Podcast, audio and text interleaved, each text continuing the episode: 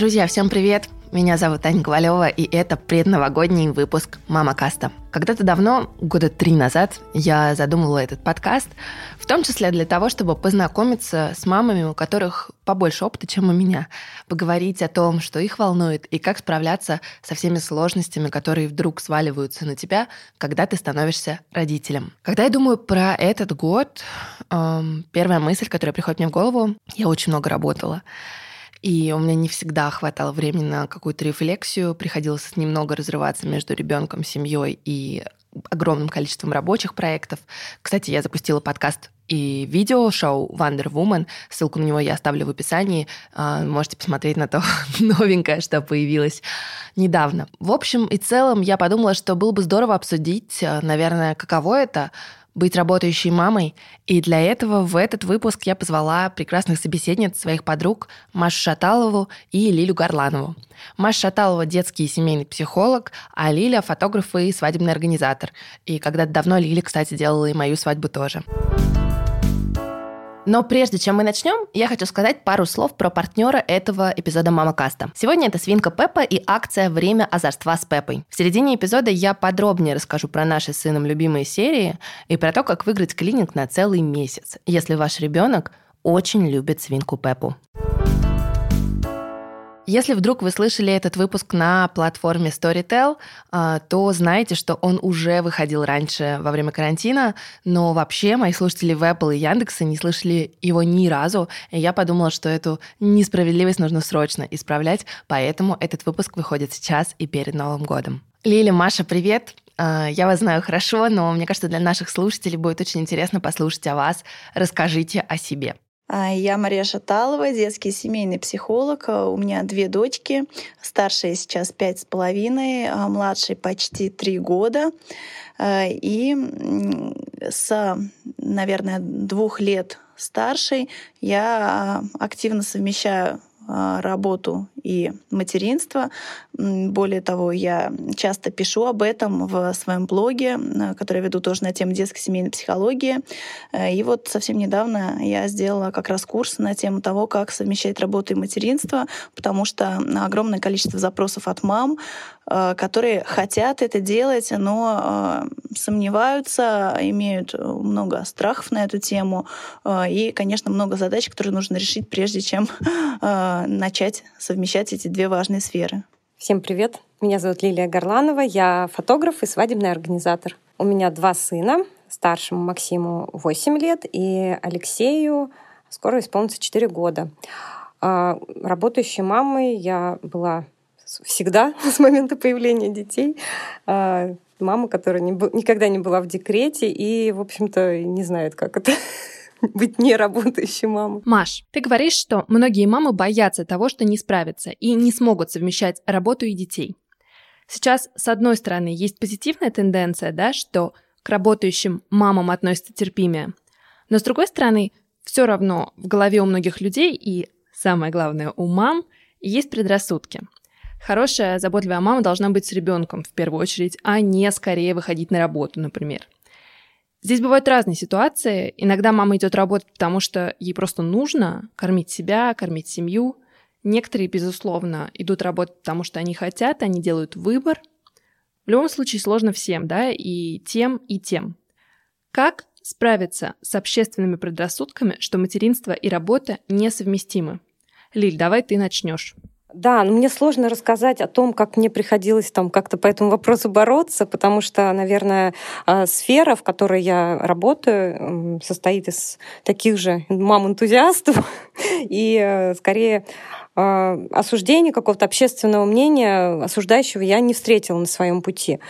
И благодаря, наверное, взаимопониманию в семье, старшему поколению, и с их стороны тоже не было каких-то страхов или какого-то осуждения. Имеет значение поддержка старшего поколения, потому что как раз, э, мне кажется, они делятся на тех людей, которые э, понимают, что сейчас существует много возможностей для того, чтобы совмещать, а есть э, те, которые вспоминают свой собственный опыт и говорят о том, что совмещать невозможно. И когда они об этом говорят, они на самом деле нас не обманывают, потому что еще 30 лет назад э, совмещать работу и материнство было, если не сложно, то э, довольно проблематично, начиная с того, что не было большого количества просто, не знаю, гаджетов, техники, которая помогала маме по дому, э, не было, по большому счету, института нянь, да, то есть если были какие-то родственники, бабушки, которые могли помогать, значит, мама могла работать, либо ей нужно было отдавать ребенка в сад, в ясли, а, и а, таким образом а, решать этот вопрос. Не для всех это было просто. Безусловно, сейчас у нас гораздо больше возможностей по сравнению с нашими мамами, не говоря уже о наших бабушках. Вот мне кажется, вы затронули важную тему, на которой я хочу, наверное, заострить внимание, тему поддержки. Действительно, в работе очень помогает поддержка близких, партнера, родственников, подруг. Каждой маме, каждому папе очень нужно время на себя, и это здорово, если есть такая возможность, и кто-то может помочь. И я, наверное, хочу обратиться да, к тем, у кого есть друзья с маленькими детьми, не стоит недооценивать дружескую помощь. Поэтому, если у вас есть те, у кого сейчас маленькие дети, и вы не против иногда с ними провести время, обязательно предлагайте помощь. А моим собеседницам у меня следующий вопрос. Что делать тем, кого не поддерживают, и кто не знает, где искать помощи и поддержки? А, нужно в первую очередь определиться с тем, а, что хочешь ты, потому что что бы тебе не советовали родственники, что бы тебе не советовали э, люди вокруг, э, ты проживаешь свою жизнь. И э, можно слушать, но в какой-то момент э, ты останешься э, наедине с собой, наедине с той ситуацией, э, которую ты себе организовал, да, и э, хорошо, если ты сможешь получить поддержку, но никаких гарантий нет, да, то есть поэтому э, не стоит прикладывать ответственность на других за свои решения.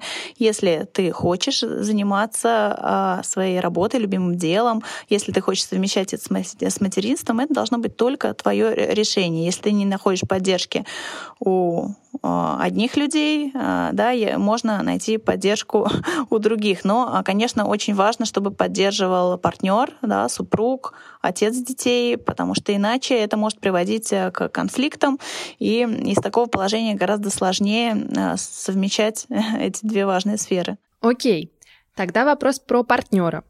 Многим работающим мамам тяжело, потому что им не всегда хотят помогать их партнеры, не всегда могут. У многих моих подруг, например, есть проблема того, что мужья нередко немного отстраняются и находятся в стороне от всего, что происходит с мамой и ребенком. Как мотивировать человека рядом помогать с детьми, пока ты, например, занята тем, что реализуешь какие-то свои карьерные амбиции? Ну, могу рассказать о своем опыте. А, опять тут я не столкнулась с проблемой, ну, потому что мы с мужем а, занимаемся одним делом, у нас семейный бизнес, и а, все моменты важные вехи в жизни мы все встречаем вместе и рождение детей.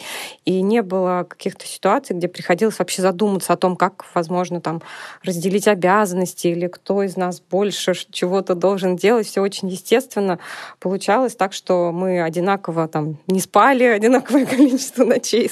Мне такое ощущение. Какие-то вещи легче идут у папы, и папа их на себя автоматически переключает. И и в бизнесе мы, ну, это, наверное, такой рост произошел. А, не сразу мы такие разумные были, но вот, возможно, параллельно а, воспитание детей сравнивая свой опыт с первым ребенком, со вторым. Также параллельно развитие бизнеса, который тоже изменялся, и появлялись новые направления деятельности, помогали нам расти, и мы, наверное, стали мудрее, и не сразу, возможно, все было гладко, но мудро э, разделили сферы, функции в работе и в семье. Это как-то уже вот, как-то было уже вообще естественно, не задумываться. То есть я больше думала, наверное, мы больше думали и находили правильный путь в бизнесе, чем в роди... родительстве уже так легко, можно сказать. Когда все классно, вот сейчас, мне кажется, в родительстве у нас вообще все очень гармонично. Вот я сейчас вспоминаю, а, как с первым ребенком а, происходило, когда Максим родился, у нас был такой очень высокая загрузка по организации свадеб, и просто там, оборачиваясь назад, сложно представить, как мы вообще это пережили. Но вот этот момент когда э, кто-то должен отпустить, больше довериться, вот не пытаться там контролировать, наверное, даже больше ко мне относится какой-то сферу в работе. А вот, вот это вот разумное разделение именно сфер, не то чтобы мы научились одну и ту же задачу делать вместе, а скорее поняли, как нужно поделить. И также говорю, вот это было гораздо э, более сложным, чем уже в родительстве найти, кто ну, больше в чем участвует. И там, говорю, там я вообще не помню каких-то сложностей. Вот, Лилия, Лилия, твой пример очень хорошо демонстрирует э, способность доверять и делегировать ответственность, э, строить именно партнерские отношения, потому что, к сожалению, часто именно женщина, не побоюсь этого слова, можно сказать, становится виновата в том, что мужчина отстраняется, да, вот рождается маленький ребенок, э, часто приглашают помощников в виде там сразу мамы, бабушки, и вокруг одного ребенка становится слишком много людей, да, все хотят помочь, все хотят что-то сделать, и э, папе, который вообще-то является абсолютно равноценным родителем, таким же как мама, э, места не остается, задачи функции тоже не остается, поэтому я за то, чтобы сам самого а, первого дня делегировать а, часть задач а, партнеру. Естественно, что в силу физиологии мама вынашивает, мама рожает, мама кормит, но это абсолютно не означает, что папе не будет чем заняться, да, даже с младенцем. А, дети очень быстро растут, и с каждым месяцем появляются все новые и новые задачи а, по отношению к ребенку, которые можно выполнять. И важно, чтобы мама доверяла и понимала, да, что это точно такой же родитель, чтобы папа мог делать все то же самое, что и мама. Ну, практически, да, то же самое, может быть, там, кроме того, чтобы кормить грудью, всегда можно покормить, а, например, из бутылочки с цежным молоком там, или смесью. Забавно, что об этом мы говорили в выпуске с отцами, которые ушли в декрет, его тоже можно послушать в этом подкасте. Так вот, активные отцы говорили мне, что многие папы не участвуют в жизни семьи, потому что мамы сами не дают им такой возможности. Они не доверяют и не дают ошибиться. Поэтому отцы пару раз предлагают, а потом, когда пару раз слышат «нет», они отчаиваются и начинают верить тому, что не справятся. А, на моей практике а, действительно есть много таких случаев, когда э, есть мама, есть э, мамина мама, да, бабушка, э, которые берут на себя все, да, ведь э, чаще всего женщина уходит в декрет, папа работают, и э, бабушка говорит, зачем, да, пусть он работает, пусть он отдыхает, мы на себя возьмем всю нагрузку, потом дети подрастают, бабушки из процесса немножко выключаются, и мама остается один на один со всеми теми задачами, которые, кстати, с каждым месяцем становится, э, которых с каждым месяцем становится все больше и больше. А папа, он не привык, он привык, что женщины прекрасно справляются, зачем тогда я нужен, если они отлично справляются. Да, и начинаются вот эти обиды, а почему он не участвует, а, а почему он не включен. Я считаю, что в отношениях а, отца и ребенка мама играет а, значительную роль в построении этих отношений. То есть, если резюмировать то, о чем говоришь ты, то чтобы подключить второго родителя к воспитанию детей и, наконец, заняться собственной реализацией, нужно в первую очередь задуматься о том, как ты себя ведешь и как ты позиционируешь себя в семье. Следующую тему, которую я хочу поднять, это чувство вины, которое, по ходу, рождается вместе с ребенком. Я тоже работающая мама, и до изоляции так получалось, что я часто уезжала от ребенка, Сейчас на изоляции я как бы и с ребенком, и нет, потому что, конечно, работать с ноутбуком и в этот момент быть вовлеченной мамой просто невозможно. В общем, кажется, что э, я борюсь уже с чувством вины целый год. Э, год моему ребенку, вот год я борюсь с чувством вины, и у меня, конечно, пока не совсем получается с этим справиться. У меня бывает несколько крайностей. Иногда мне кажется, что я мало работаю, иногда мне кажется, что я слишком много работаю. Мне помогают мои родители, и я очень за это благодарна. Правда, порой из-за этого я думаю, что я плохая мать, потому что я отдаю ребенка на воспитание бабушки и дедушки и не занимаюсь им. В другие моменты мне кажется, что я наоборот молодец, потому что даю бабушке и дедушке возможность проводить время с внуком. Короче, какое-то неустойчивое состояние, когда кидает в разные стороны, но это о другом, да, мне кажется, что проблема шире, она не только моя, она общая. Расскажите, есть ли у вас чувство вины, и если да, как с этим справляться? А, тут мне есть что рассказать. А, ну вот опять-таки вспоминаю, как э, когда появился Максим, и вот действительно а, была... Ну, я сейчас понимаю, что если бы была меньше загрузка чувства вины, все было, то тоже оно бы присутствовало, но была очень высокая загрузка по работе, вплоть до того, что я там кормила прям на свадьбе, там забегая за пульт диджей, там ребенка покормила. То есть это, конечно, такие сейчас смешные истории, если бы это все не было окрашено виной, моим чувством вины. И действительно, я поняла, наверное, к двум годам, ну, ближе, ну, там, после полутора лет, я уже, наверное, осознала, что вот это самая большая проблема. Это, а, я не помню сейчас уже в деталях, но вот то, что я проработала эту проблему. Сейчас я чувствую даже в какой момент это все очень резко изменилось, но вот ближе к двум годам я это осознала, ощутила, что с этим надо что-то делать. Это было не в один день произошло. А я работала с психологом, но это было даже вот как небольшая помощь, и которая запустила, наверное, внутренние мои какие-то ощущения и процесс, направила в нужное русло. И оно, наверное, ушло не сразу. Вот такие вот, э, мне кажется, у тебя еще все нормально. Ты сейчас нащупываешь, да, там. Я здесь я молодец, да. а здесь я неправильно поступила. Вот. А у меня было, наверное, больше вот это вот тотальное такое ощущение, что я не додаю ребенку.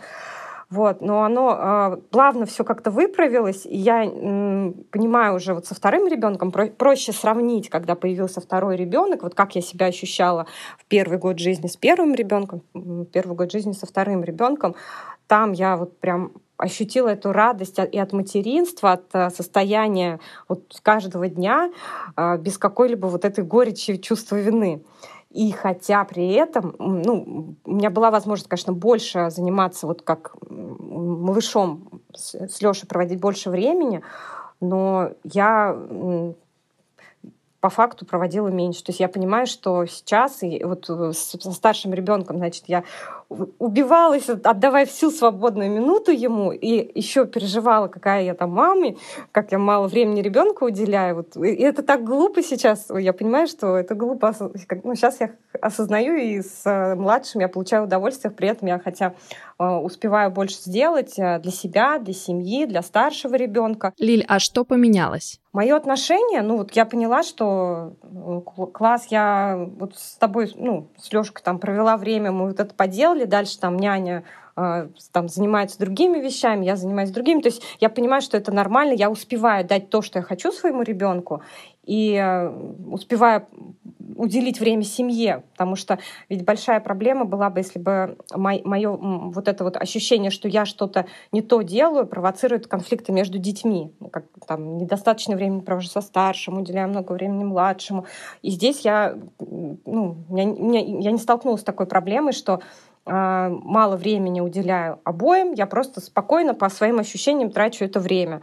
А, ну, руководствуясь принципом, что у каждого ребенка там свое время с мамой, это, это все есть, пусть там сегодня больше, завтра меньше, но вот скорее какие-то принципиальные вещи в моей жизни появились, я им следую. И уже не так загоняюсь по поводу продолжительности этих э, занятий, продолжительности времени с каждым ребенком. А, работающая мама обязательно должна учитывать важный принцип, да, что важно а, не количество времени действительно, а качество. Это то, о чем ты, Лили, сейчас рассказала. А, потому что мы можем сравнить двух мам, например, мама, которая находится в полноценном декрете, проводит с ребенком 24 на 7. При этом, как правило, у такой мамы есть достаточно много задач э, бытовых, да, приготовить, постирать, убраться, сделать все дела связанные с ребенком, погулять, поиграть. Эм, да, для многих это превращается в день сурка. А, и а, по факту может быть совсем немного времени, когда мама на самом деле эмоционально включена а, и занимается чем-то с ребенком, да, с удовольствием, потому что ребенок, конечно, всегда считывает, да, делает мам на отвали, да, вот иди, вот поиграй, вот игрушечки там где-то в уголке, да, или она с удовольствием, не знаю, рисует, он чувствует, да, что мама вовлечена, она заинтересована этим временем с ним, и, именно вот такое время ценно для развития ребенка и для укрепления отношений.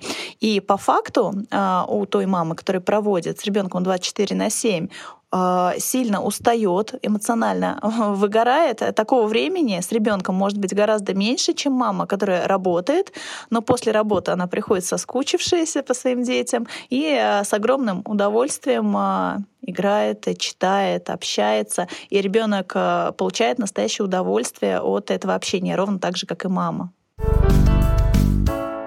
Прозвучала музыка, а значит самое время рассказать подробнее о партнере этого выпуска. Сегодня это свинка Пеппа и акция «Время озорства с Пеппой». Вообще-то я мама, которая не против мультиков.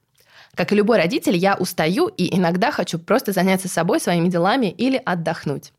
И на этот случай у меня есть секретное оружие – мультики про свинку Пеппу. Во-первых, моему сыну Марку они правда очень нравятся, а у меня таким образом появляется время на то, чтобы выдохнуть, полежать в ванной или почитать книжку. А во-вторых, я тоже посмотрела пару серий вместе с Марком и увидела, что все, кто говорит, что современные мультики неправильные, просто сами их не смотрели.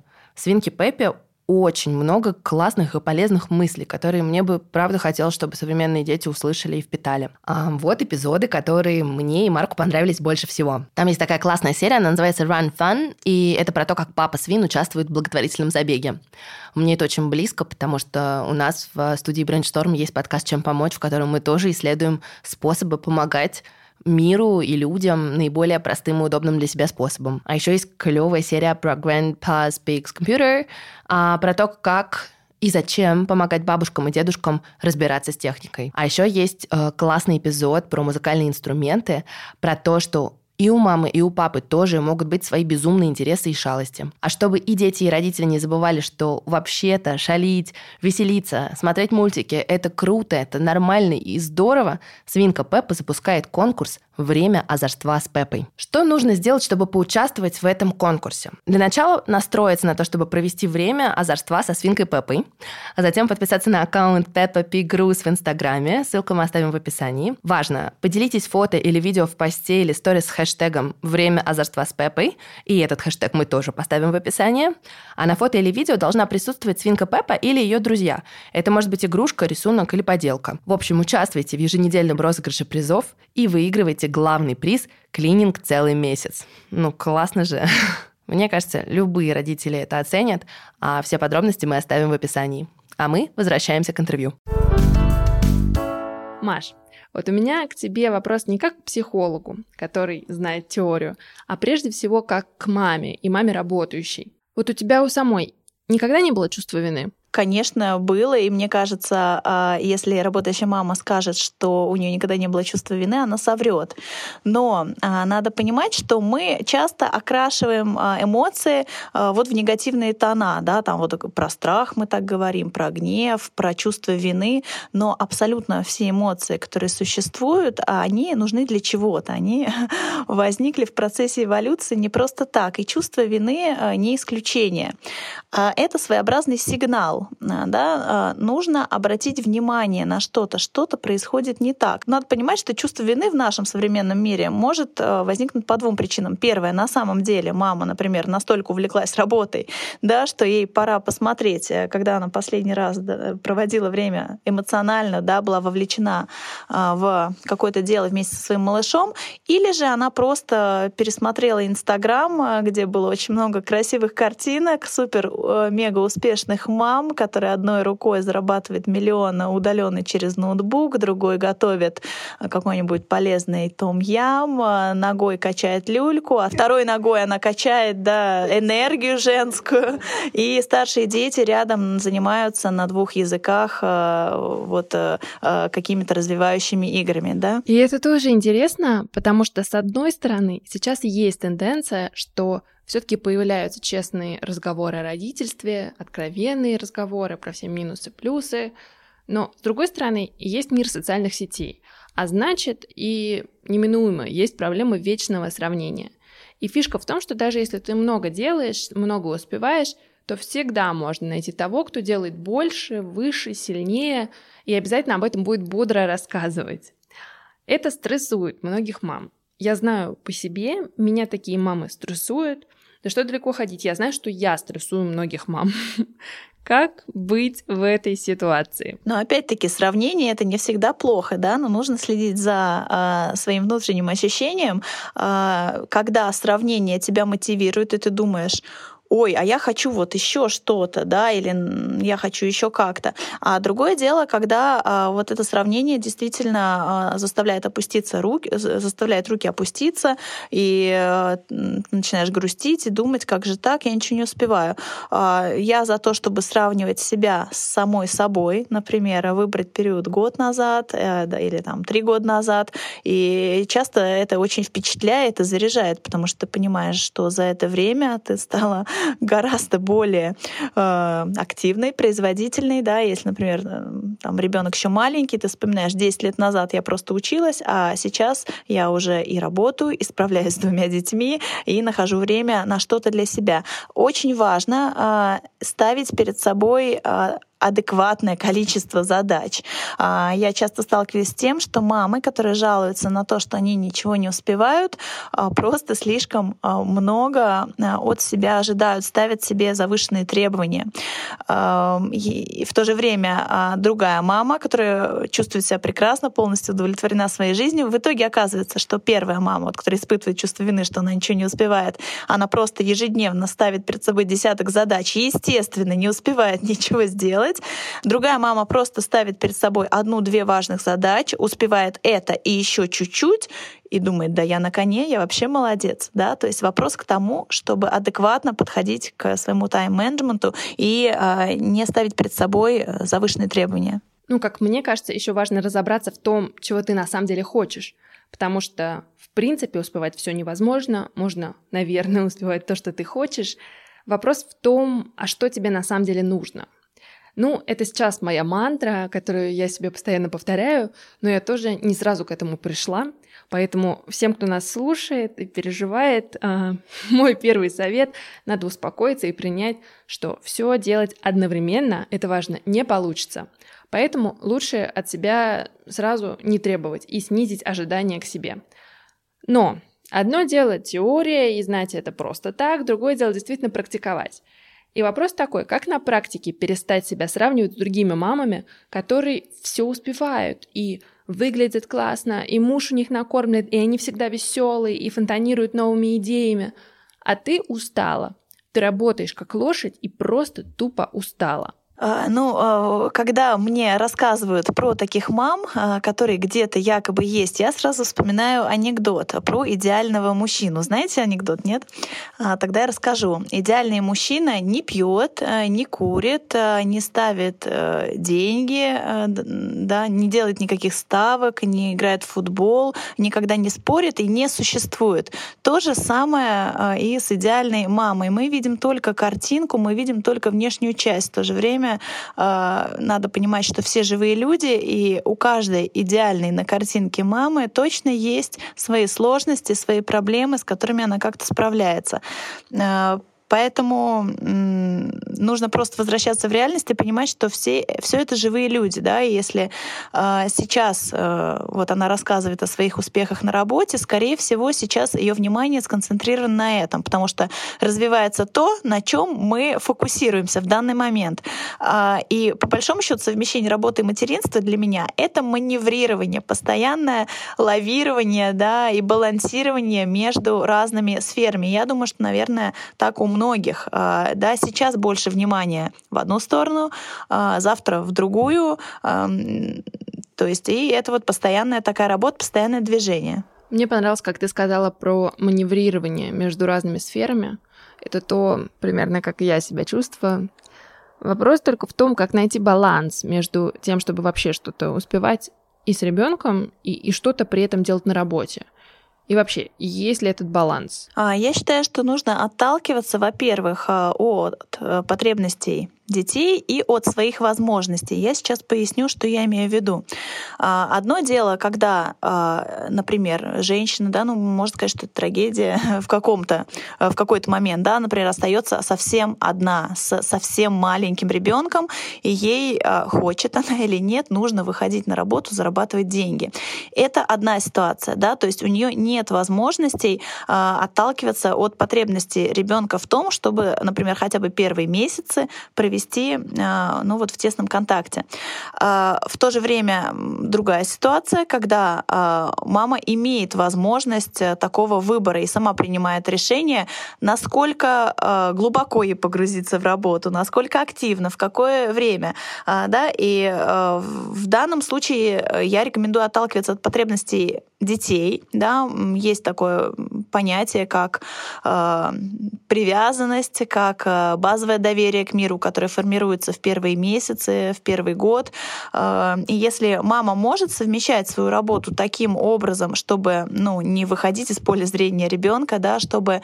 Э, потому что когда мы говорим про работу, опять-таки, это же э, не про то, что мама обязательно ушла утром и вернулась через 12 часов. Бывает и так. Да? И если это вариант такой, то э, здорово, если мама сможет выделить себе там хотя бы несколько месяцев, до пол, хотя бы полгода на этот декретный отпуск, когда она будет с ребенком.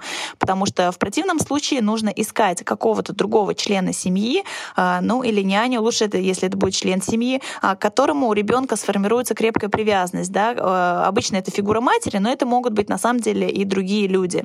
Э, да, если у нее есть необходимость работать именно вот так, что ребенок ее просто ну, целыми днями днями не видит. Но чаще мы все-таки говорим о, той работе, когда сегодня мы отсутствуем долго, завтра мы присутствуем, а, да, или можем а, сегодня на этой неделе поработать три дня, там э, выбирать свой да, график. Здорово. В наше время это часто бывает возможно благодаря новым технологиям, благодаря тому, что мы каким-то образом сами организовываем там свой рабочий ритм, да, или можем договариваться сейчас все-таки более лояльно, вот на мой взгляд относится уже к работающим мамам да, мы отталкиваемся от потребностей ребенка. Например, там первый год здорово, если мама будет там либо брать с собой на работу ребенка, либо приезжать кормить, либо будет э, там часть дня хотя бы э, равную, да, проводить с ним. И потом, по мере взросления, э, потребность в тесном контакте, она уже уходит, выходит на первый на первый план другие потребности там в общении, в эмоциональном, в э, какой-то познавательном общении, да, что вот мама придет и расскажет что-то, да, то есть вот э, потребности именно в тесном контакте становится меньше, меньше, меньше с каждым годом. Ну вот. И, соответственно, мама может регулировать. Здорово, если у мамы есть возможность регулировать. Так получилось, что героини этого выпуска про работающих мам работают на себя – а значит могут регулировать свое время сами. Понимаю, что такая возможность есть не у всех, и хочу дать слово моей знакомой Оле Хайкиной, чей пример меня лично очень вдохновляет. Оля работает в рекламе, вышла из декрета относительно рано, когда ребенку исполнилось 6 месяцев. К тому же у Оли есть классный сайт-проект, театральный сайт Local Drama Queen.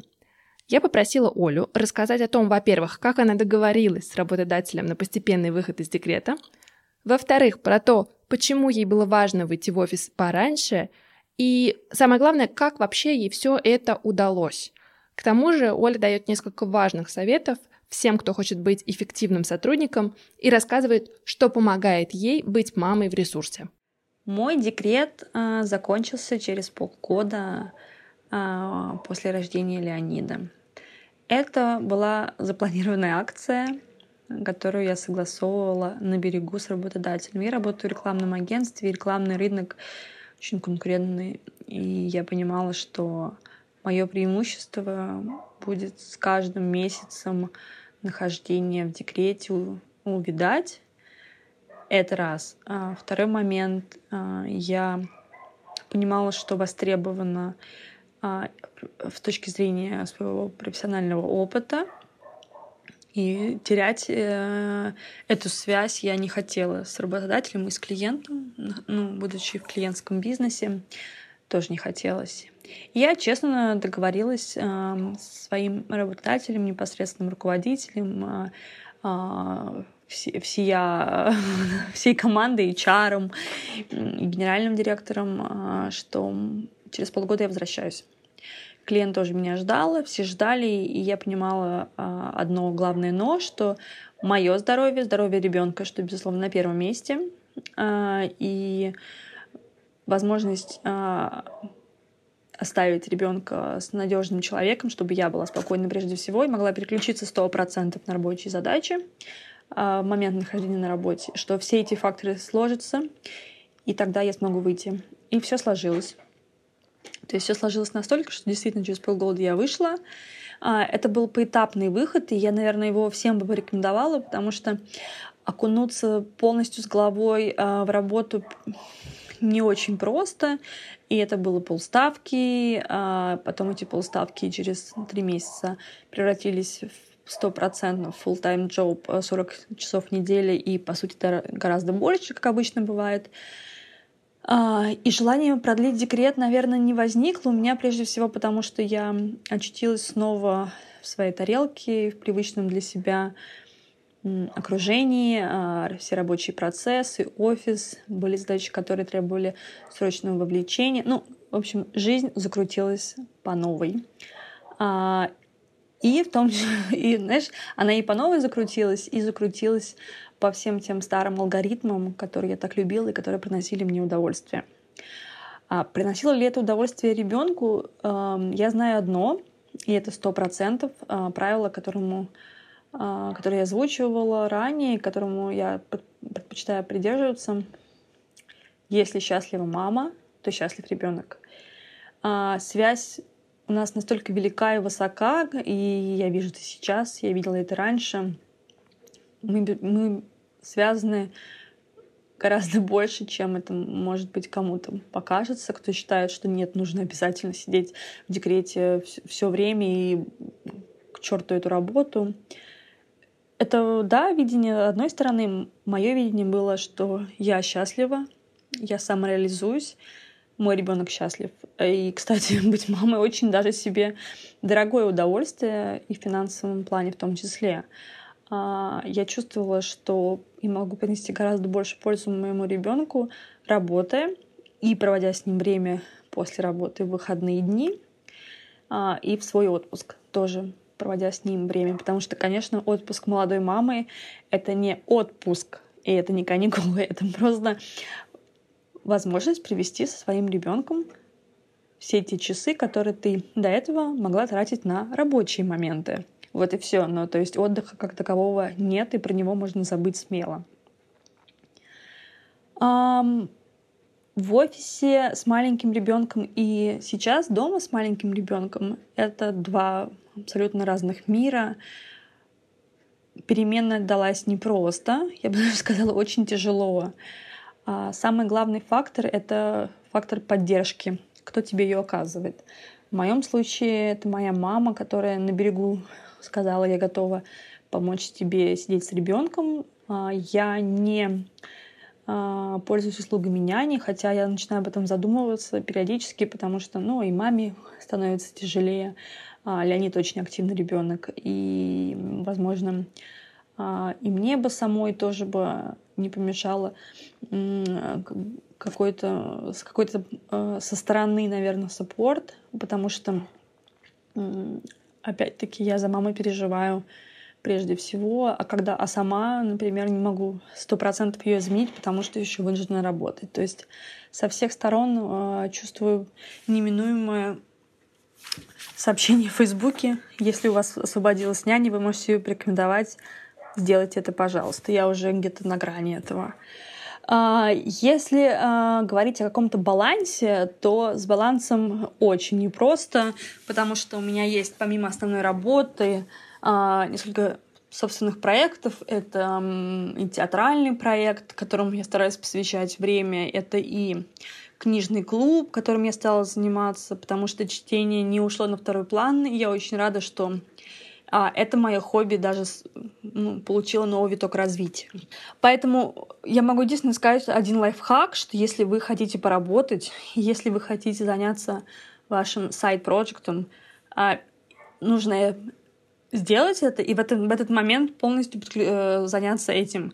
Не получится быть с ребенком и параллельно в телефоне. Ну, в моем случае это не получается, потому что э, Леня просто начинает орать, как индеец, э, и э, требует просто убрать телефон. И это за это ему большое спасибо, действует безотказно.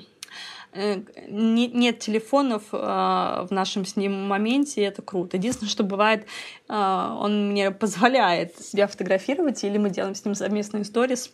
А, мне так ощущение, что ребенок уже автоматически получает от этого не меньше удовольствия, чем я, потому что ну, судя просто по его улыбке или по тем записям, которые я делала и делилась у себя в Инстаграме.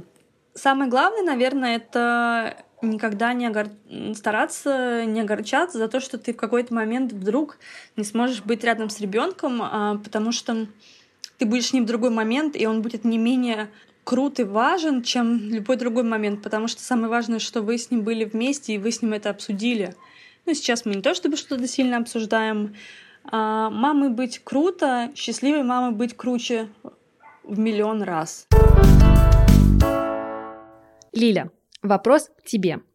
Ты пример мамы, у которой нет четкого офисного расписания. Это с одной стороны. А с другой у тебя свой бизнес, и, в принципе, свой бизнес — это работа круглые сутки. А еще у тебя есть вторая работа — быть мамой, и это там, где точно нет выходных. Можешь рассказать, как ты выстраивала свою жизнь, чтобы не сходить с ума на работе, думая о детях, и не думать о том, что тебе еще нужно сделать, когда ты занимаешься детьми? Ну, это процесс происходит постоянно. Нельзя как-то в один момент все выстроить, и все это работает, потому что и возраст детей меняется, и сферы, в которых мы заняты, они заняты, меняются. Но, а, наверное, я такой а, заряженный своей работой человек, вот мне легко именно в голове разделять. Конечно, если речь не идет о каких-то проблемах, там, может, там ребенок болеет или что-то связанное вот, э, такое более серьезное, не связанное с повседневной жизнью.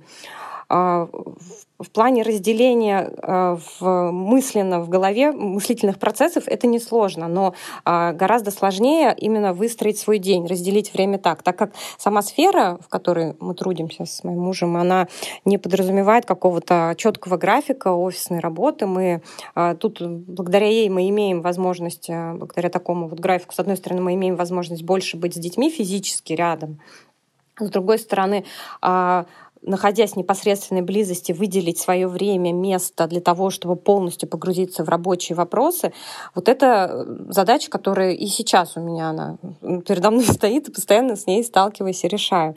Вот. Это, это сложнее, но это удается. То есть э, и когда дети старше, уже проще им это объяснить. Ну, нам помогает няня, которая может э, отлично заниматься детьми в то время, когда мы работаем.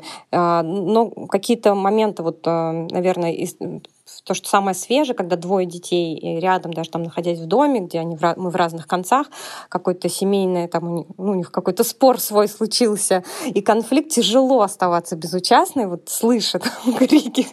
Вот. Но каждый раз измеряю там сложные ситуации с нужно ли мне с тем, нужно ли мне вмешиваться или нет. Это вот такая задача таких свеженьких, да, вот как вот с этим быть. Вот. Но с этим тоже вот прорабатываю, как-то думаю, как это там окей, тут они сами разберутся, тут я могу просто одной фразой подойти и там принял, приняла чувство обоих, пошла дальше работать, и у них все хорошо. Вот. Но а, еще накладывает, а, ну, слож, сложности добавляет то, что а, вот, например, у старшего первый класс, когда появилась в нашей жизни школа, это совсем новый режим, совсем новый график. И под него тоже подстраиваемся мы все, пытаясь сделать а, удобным, комфортным и для детей, и для, и для нас. Вот. Так что это такой процесс, мне кажется, не, не останавливаемый вот выстраивание рабочего графика. Вот Лилия очень точно подметила два момента, а, принципиально, я считаю, важных. А, когда ты находишься на работе, если ты любишь свою работу, свое дело, да, ты в него погружаешься, и в то же время, когда ты а, работу не любишь, да, и думаешь, постоянно мысли уходят туда, домой, а, да, как же дети, чувство вины усиливается, потому что ты не понимаешь, зачем ты здесь. Да, это, кстати, вот вопрос, к вопросу про деньги, что деньги вряд ли могут быть главной мотивацией, да, нужно любить то дело, которым ты занимаешься, только тогда ты можешь понимать, зачем я оставила ребенка и э, почему я сейчас нахожусь здесь. В то, да, и тогда эти две сферы, любимая работа и семья, становятся э, э, ресурсами друг для друга. То есть мама э, заряжается на работе тем, что занимается тем, что ей нравится, возвращается к детям, по которым она соскучилась, проводит время с ними, но при этом она не успевает устать, э, да, потому что пребывание с детьми, каждый из нас с вами про это знает, это непросто. Каждая мама это знает. Да, и вот это переключение как раз в том случае, если работа любимая, позволяет а, черпать энергию из этих двух сфер друг для друга, да, то есть это как раз получается баланс. Ну, согласна, имеет место быть. Но это красивая история. А ведь есть еще, когда у тебя просто нет другого выбора. Вот нас кто-нибудь сейчас слушает и думает, да, про себя. Вам легко рассуждать. Я работаю не потому, что я хочу, потому что я хочу реализации, я хочу развития, а мне просто нужно зарабатывать деньги, у меня нет другого выбора. Например, э, у меня нет партнера, да, который обеспечивает нам жизнь с ребенком.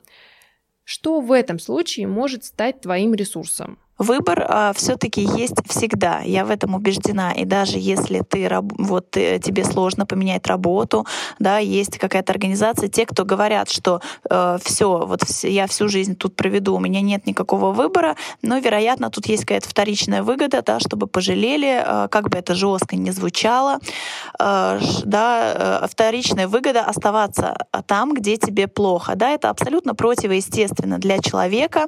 Э, я убеждена, что даже в одной одной и той же сфере можно поменять место, можно а, да, договориться со своим руководителем а, для того, чтобы выполнять некоторые другие, например, задачи в той же работе, в той же компании, где ты находишься.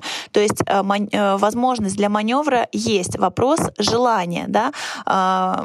Все-таки для женщины, да, для, мужчин, для любого человека заниматься тем, что ну, от чего тебя тошнит, это ну, не естественная история. Вот. Но есть э, еще момент, да, вот как раз Лили про это говорила. Первое, да, что работа любимая, и второе, я не сказала еще.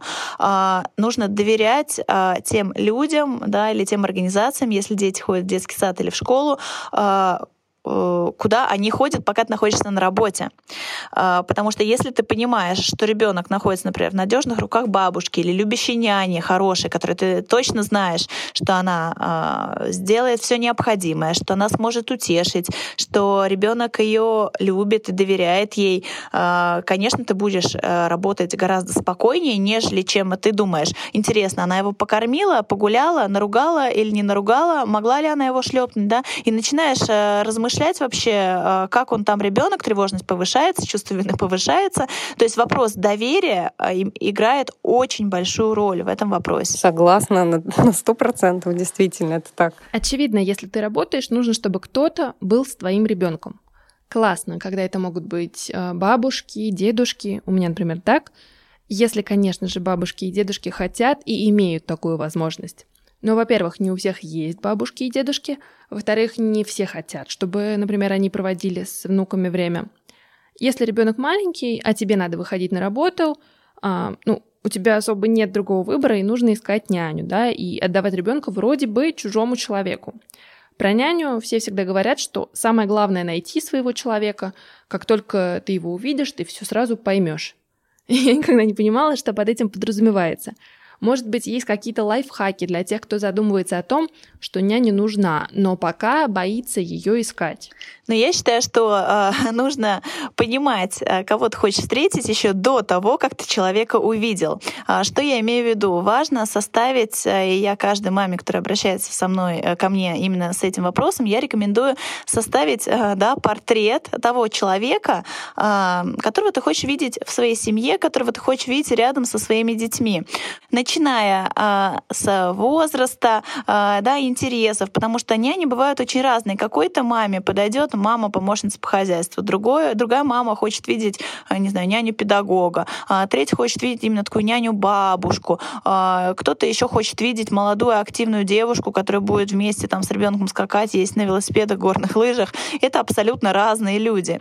Если ты сама не понимаешь, кого ты хочешь видеть рядом со своим ребенком, то, скорее всего, найти будет не очень просто. Вот, то есть можно перепробовать много вариантов, да, но в случае с няней э, это не самый лучший путь, потому что часто менять людей, да, к которым ребенок потенциально должен привязаться, ну, не самая хорошая история для ребенка, так скажем. Вот, поэтому, естественно, э, потом, когда э, мама встречает э, кандидатов, этот портрет может меняться, он может быть гибким, потому что одно дело список, другое дело живые люди. Но какая-то основа, база обязательно должна быть. Слушайте, это забавно. Походу, как а, с мужчинами мечты. Сначала нужно представить себе свою няню мечты, на визуализировать ее. Вот мы с вами говорим о важности доверия. Когда ты делегируешь что-то, будь то мужу или няню, бабушке, нужно отпускать. Но все равно у многих мам есть такая проблема, что никто не справится так хорошо, как я. Как э, с этой установкой быть и как с ней справляться? Ну, это такое непростое. На самом деле, эта проблема-то, она не на поверхности, она не в сфере с няней, скорее всего. Я вот залезла, наверное, сейчас не в свою область, да. Но э, мне кажется, это более глубокая проблема вообще доверия к близким людям, к, ну, во-первых, доверие к себе, себя надо узнать, полюбить и доверять и другим. Но вот если даже не, не углубляться в нее, оставлю Машу эту территорию, ну, про няню я просто такой вот практически мой совет. Очень много моих э, ну, знакомых, подруг, мам тоже, э, глядя на наш опыт с няней, вот так вот всегда э, слушают внимательно, задают вопросы и говорят, ой, ну нет, я все-таки не могу доверить няне, причем современные мамы, которые там могли уже много примеров увидеть среди своих друзей и знакомых, но вот это вот момент, наверное, первого раза, вот когда ты еще никогда никому своего ребенка не оставлял, ну, наверное, они могли даже и членам семьи оставлять, но не оставляли чужому человеку, он, он такой важный и переломный. А, я не, я не рефлексировала, не переживала, в общем, по этому поводу. И у нас, видимо, плавно вход няни в семью произошел еще в самый первый раз, когда это была сначала помощница по хозяйству, с которой мы там ненадолго оставляли. Потом мы как бы по ее примеру искали там няню там на один-два дня, а потом уже, когда пришли к тому, что действительно нужна няня там надолго, всерьез, и через агентство там нашли няню. И вот еще такой момент рекомендации, вот это в дополнение к Машиному предыдущему ответу, что а, когда ты ищешь няню, вот э, многие мамы идут по пути по рекомендациям знакомых, но это люди с другими потребностями. И вот то, что она классная была няня для них, она может совершенно не подойти. Я вот, ну, мы сами являемся свадебным агентством, вот часто переношу на свою сферу. Это то же самое, что то, что хорошо одной паре, хорошо в одном агентстве, нехорошо тебе, может быть. Так же и с няней. Когда профессионалы нам подбирали няню, они нас видели, задавали нужные вопросы, и как бы они сами составили вот тот портрет, там, о котором говорит Маша. И это, наверное, поиск был более точный и более эффективный. И у меня не было вообще переживаний. Мы делали там запись э, первого дня там, через камеру, там, как няня с ребенком общается. Это никаких... Подтвердила только наш там э, выбор, что он верный, правильный, и все. И никаких переживаний не было. Но вот мамы, которые ни разу не пробовали, вот этот вот первый раз довериться, им действительно сложно, и здесь, наверное, либо постепенно делать, либо, может быть, у Маши есть профессиональный совет, как это делать. А, но надо понять, что страх оставить своего ребенка впервые с чужим человеком действительно а, может быть, а, да, но одно дело, если это именно а, страх, но есть необходимость, мама, например, выходит действительно на работу или хочет заняться своим здоровьем, может быть, очень много уважительных причин, а, или просто желание мамы, это тоже уважительная причина, да, для того, чтобы освободить себя какое-то время, а, то, скорее всего, как Лилия сказала, это пройдет вот по мере а, как раз общения с теми людьми, из которых ты будешь а, выбирать себе помощницу. Да, ты будешь видеть, что вот ребенок хорошо играет, и да, никто... Я, я в принципе, рекомендую ставить камеры, и обязательно это необходимо делать, говорить о том у няни, да, о том, что вот стоят камеры, и большинство нянь за то, чтобы работать под камерами, потому что для них это то, тоже гарантия того, что ребенок, не знаю, упадет на площадке, а няня потом не скажет, что это ты там, не знаю, что-то не увидел, не на площадке, да, дома, если мы говорим про камеры дома, конечно. Вот, я отошла от темы. А, если мы говорим вот про этот естественный страх, то он постепенно будет уходить по мере, а, соответственно, общения а, с потенциальными нянями, да, и э, когда мама будет видеть своего спокойного, да, веселого ребенка, да, постепенно этот страх будет уходить. В конце концов, никто не заставляет маму в первый день и даже в первую неделю уходить из дома. Пожалуйста, можно находиться в соседней комнате, да, там там выйти за продуктами. А, в общем, а, наблюдать, слушать э, и принимать решения, доверяю я или нет. А, но бывают и другие варианты. Бывают мамы очень тревожные, просто по складу своего характера, которым очень важно контролировать. Да, и контроль и тревожность, они очень сильно между собой связаны. И таким мамам тоже иногда нужно выходить на работу. Да. В этом случае можно предложить предложить какие-то такие практические вещи, да, ну вот в частности камеру, можно предложить общий чат, куда вот это тоже один из таких практических лайфхаков, который используют несколько моих подруг, и я тоже использую. Общий чат, куда а, пишут э, все люди, которые ответственны за детей, да, например, там, не знаю, в чате мама, папа, бабушка и няня. И вот, например, кто-то дал лекарство, отписался, да, кто-то что-то произошло, отписался, да, и не нужно потом тратить время на сбор информации, что произошло, что не произошло, и при этом остается э, ощущение контроля да, пускай и удаленного, да, то есть тебе не нужно специально звонить, что-то высматривать, тебе постоянно поступает информация, которая подтверждает, все хорошо, все нормально. Вот. И бывает еще третий вариант, э, когда мама а, вроде на словах а, говорит, да, я хочу найти няню, я хочу выйти на работу, или я хочу просто заняться собой, мне нужно это время, но на самом деле это не ее реальное желание, это навязанные а, какие-то ценности извне, например, муж говорит, иди работай, или все подружки вокруг Э, чем-то занимаются. Вот, э, а мама на самом деле этого не хочет. Она понимает, думает о том, что появится няня, а чем тогда будет заниматься она? Да, то есть э, у нее есть на самом деле выгода от того, что э, чтобы няню не найти, да, и она говорит, нет, я не могу доверить няне, э, да, к сожалению, вот э, мне очень тяжело, да, я очень хочу на работу, да, я очень хочу заняться своим здоровьем, собой, но я не могу, потому что я не доверяю няне, но на самом деле тут есть просто, опять-таки, вторичная выгода в том, чтобы э, ни, ни одна няня такой маме не подойдет. Ну вот в чем суть. До тех пор, пока она себе не признается, я не хочу никуда выходить, я хочу быть здесь с ребенком, э, да, или я хочу признания, что э, я настолько классно со всем справляюсь сама, э, что вот э, кто-то мне должен обязательно об этом сказать, обязательно это подтвердить, да, но это часто вот проблемы из детства, комплекс отличницы, э, когда родители, например, хвалили только за достижения, только за оценки, только за какие-то успехи, э, девочка вырастает и э, уже в своей собственной семье, в своем материнстве точно так же э, хочет самоутверждаться, чтобы все вокруг, чтобы муж говорил, бедная, несчастная, она так убивается, она так страдает, да, но действительно доверить никому не может. Вот бывает такая история. Ну, у этого же есть две грани. Первая, когда ты постоянно хочешь похвалы, а вторая, когда ты постоянно занимаешься самобичеванием, потому что ты не такая, ты не доработала, этого не додала. Как быть с тем, что мама постоянно ругает себя и испытывает чувство стыда? Или чувство стыда — это очень близко к чувству вины, о котором мы говорили раньше. Нет, но все таки стыд и чувство вины — это немножко разные вещи. Чаще бывает, что мама, которая выходит на работу, испытывает чувство вины, а мама, которая остается дома, смотрит вокруг, все работают, они испытывают стыд за то, что они не выходят э, на работу. Хотя на самом деле они, э, им хорошо в этом материнстве. И вообще-то, да, каждая мама понимает, что материнство — это отдельная большая работа, да, э, которая требует огромных энергетических и трудозатрат. Просто мы живем в такое время, что есть э, у нас какие-то ориентиры, что вот ты должна все. Нет, никто не должен. И у каждого свой путь, и надо обратиться к себе. Чего? Опять-таки, да, мы повторяем этот вопрос. Чего хочу я?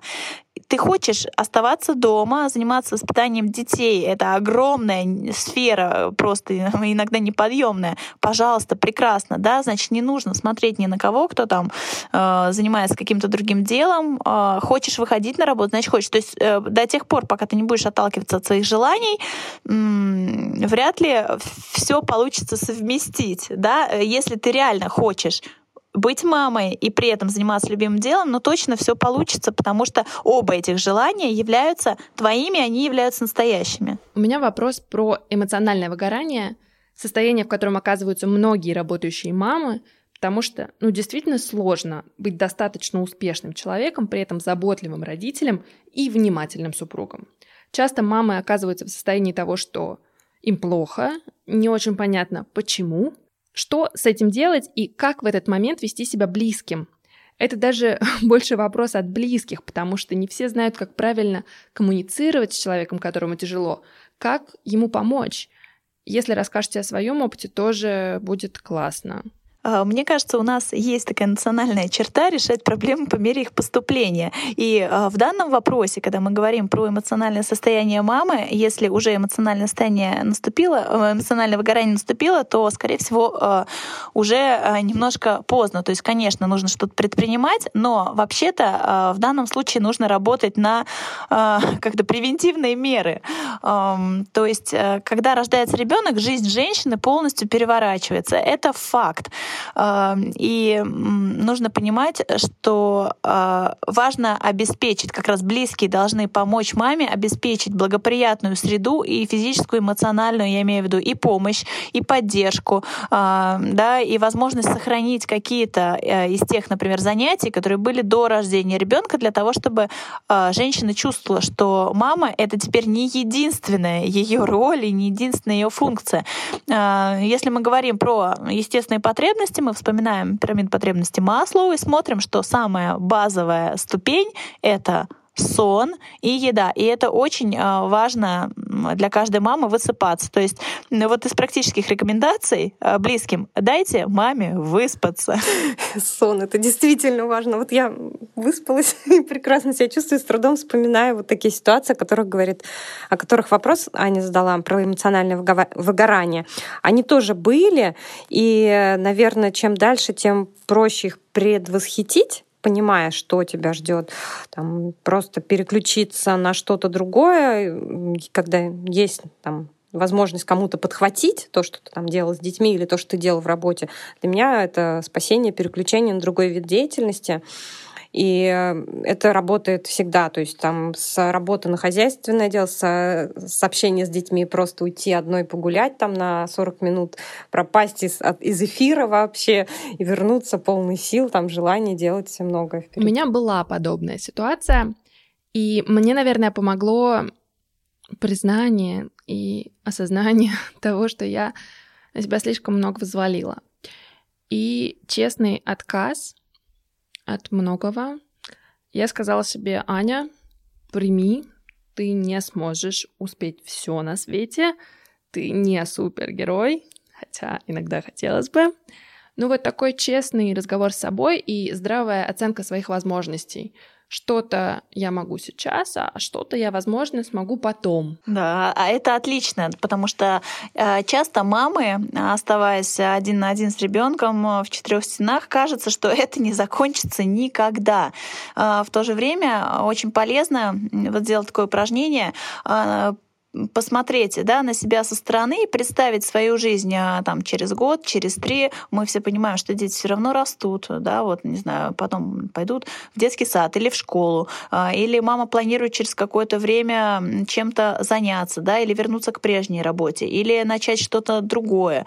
А, нужно понять, что то, та ситуация, в которой ты находишься, она не будет такой постоянно, да, и посмотри, найти плюсы, да, и что хорошего ты из этой ситуации можешь получить, да, и если если, например, это мама с маленьким малышом, да, то это вот эти вот моменты, которые не все себе, кстати говоря, могут позволить, да, например, вот э, вспоминая мам, которым э, не, жизненно необходимо выйти на работу, да, и они вынуждены делегировать, да, вот даже вот это э, самое первое время, первые месяцы ребенку, там, кому-то еще, да, подумать, как здорово, сейчас я имею возможность, да, наслаждаться этим, а потом я сфокус, смогу сфокусироваться на чем-то еще. То есть моя жизнь на этом не останавливается. Это не единственная моя роль, это просто то время, а, когда мне необходимо сконцентрироваться вот на этих задачах, да, например, в частности, вот побыть там с моим малышом. Вот мы с вами говорили о том, как сложно быть работающей мамой, о чувстве стыда, о чувстве вины, страха. Я хочу поднять еще и позитивную сторону этого вопроса, потому что плюсы на самом деле тоже есть. Помимо очевидных, вроде того, что ты реализована в карьере, ты, главное, да, финансово независима, а значит гораздо более уверенно себя чувствуешь в паре, есть еще неочевидные плюсы. Когда я еще работала в офисе, у нас была очаровательная гендиректор, женщина, у нее трое классных детей. И вот она всегда говорила, что у тех, кто работает, вырастают более самостоятельные дети, потому что мама не всегда рядом в трудный момент, и часто ребенок вынужден думать и принимать решения самостоятельно. У работающей мамы меньше времени, чтобы концентрироваться на каждой проблеме, поэтому постепенно она может делегировать ребенку ответственность за какие-то свои маленькие сложности. А вот что меня действительно удивило, так а, это слова а, о том, что дети работающих мам часто умеют четче формулировать, что они хотят. И когда они, например, приходят а, с какой-то пространной задачей, моя бывшая руководитель отправляла детей подумать, и они приходили уже с каким-то готовым вопросом. И вот она всегда говорила о том, что в результате дети учатся четче формулировать свои мысли и озвучивать вопросы сразу. А когда проблема хорошо сформулирована, естественно, гораздо проще сформулировать ее решение. Вот а, согласны ли вы с этим и что думаете? Ну, это классический пример а, мамы руководителя. Вот, э, я, знаете, так э, условно делю мам, а мама исполнитель, мама руководитель. Мама исполнитель э, делает абсолютно все своими руками, и, конечно, очень тяжело все успевать. А мама руководитель как раз делегирует, в том числе детям, да, ответственность, например, за то, что они хотят попросить, опять-таки, у своей мамы, у своих родителей.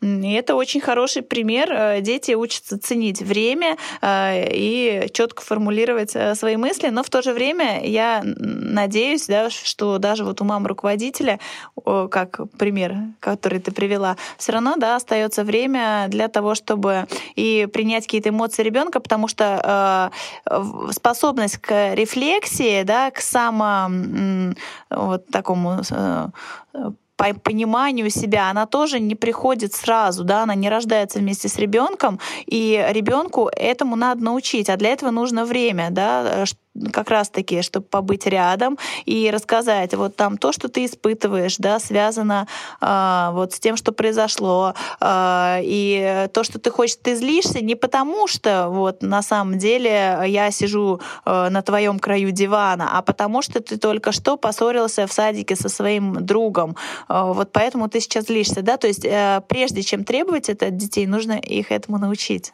Маш, спасибо. На самом деле мне было сложно прокомментировать, пока ты все не разложила. И мне вот вторая позиция, она близка, несмотря на то, что в работе я руководитель, но с детьми их важно научить понимать свои чувства, называть их. И это очень классный навык, который вот чем раньше с ним начнешь практиковать его с детьми, тем быстрее можно будет перейти к, к тому, что он будет сам формулировать. Есть еще такой момент, что работающая мама — это просто хороший личный пример для детей. И на ее примере видно, что чтобы преуспеть в жизни, чтобы чего-то добиться и позволить себе какие-то определенные вещи, нужно работать. И именно работа позволяет маме фактически находиться там, где она есть. Получается, что таким образом ты становишься примером для своего ребенка, который смотрит на тебя с гордостью и, может быть, даже хочет быть похожим на тебя.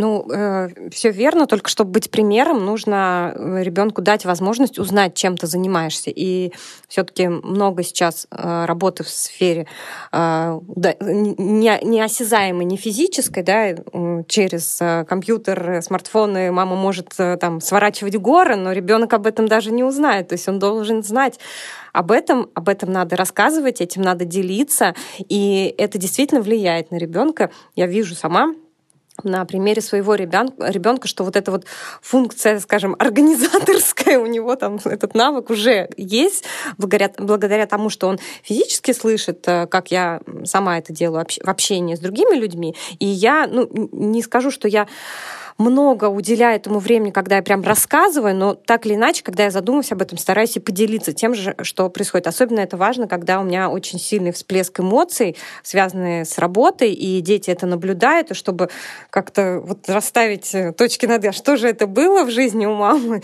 я комментирую там позитивные, даже негативные ситуации, стараюсь делиться с ними. Тогда, да, мне кажется, вот эта вот осознанность какая-то в плане того, что мама что-то делает, это как-то влияет на мир, и еще это здорово, когда есть возможность их даже, ну, чтобы они увидели результат работы там на каком-нибудь проекте, они оказываются и видят это. Это ну, мне кажется, правильное развитие ребенка как осознанная личность, которая делает, э, будет что-то делать с сознанием того, что ему это нравится, и он делает что-то э, созидательное. А, мне очень нравится такая поговорка «не воспитывайте детей, воспитывайте себя», потому что дети все равно будут похожи на вас. А, это очень четко отражает то, что происходит на самом деле. А, родитель может э, словесно выбрать э, любую тактику воспитания, там, не знаю, воспитывать ребенка по Монтессори или в вальфдорской системе. Но э, если это все будет на словах, словами передаем только там 10-15% информации. Только личный пример э, может убедить ребенка в том, как правильно делать, как делать нельзя, да, как хорошо, как плохо. То есть э, все равно э, личный пример в итоге становится э, главным э, для воспитания. Вот, поэтому я согласна с тем, что э, работающая мама на любимой работе, которая действительно получает от этого много энергии, да, и понимает, зачем она это делает, это может быть хорошим э, примером успеха. Э, на самом деле были даже исследования на эту тему, э, которые показали, что э, дети работающих мам а, становятся более успешны в а, своем деле, которое они выбирают, когда вырастают. В общем и целом новости хорошие. Есть много плюсов, когда мама работает, поэтому не надо винить себя, если вам нужно работать, или если вы просто хотите делать что-то еще помимо ребенка. Ну а если не хотите, и у вас есть такая возможность проводить время в семье, дома, с детьми, это тоже окей, и может быть ваша реализация и предназначение именно в семье, поэтому не надо думать, что с вами что-то не так. Поддерживаю просто общий такой, которым у нас, мне кажется, сегодня возник позитивный все равно настрой, э, да, и хочется подытожить, что э, если э, есть желание совмещать дело, которое приносит энергию, приносит вдохновение. Да, понятно, что в любой работе есть сложные моменты, а, всякие разные. Но если глобально это то, чем ты хочешь заниматься по жизни, то это будет а, скорее подспорьем в материнстве, потому что ты станешь и примером для своего ребенка, и ты сможешь э, дарить ему ту энергию, которую ты получаешь в своем любимом деле.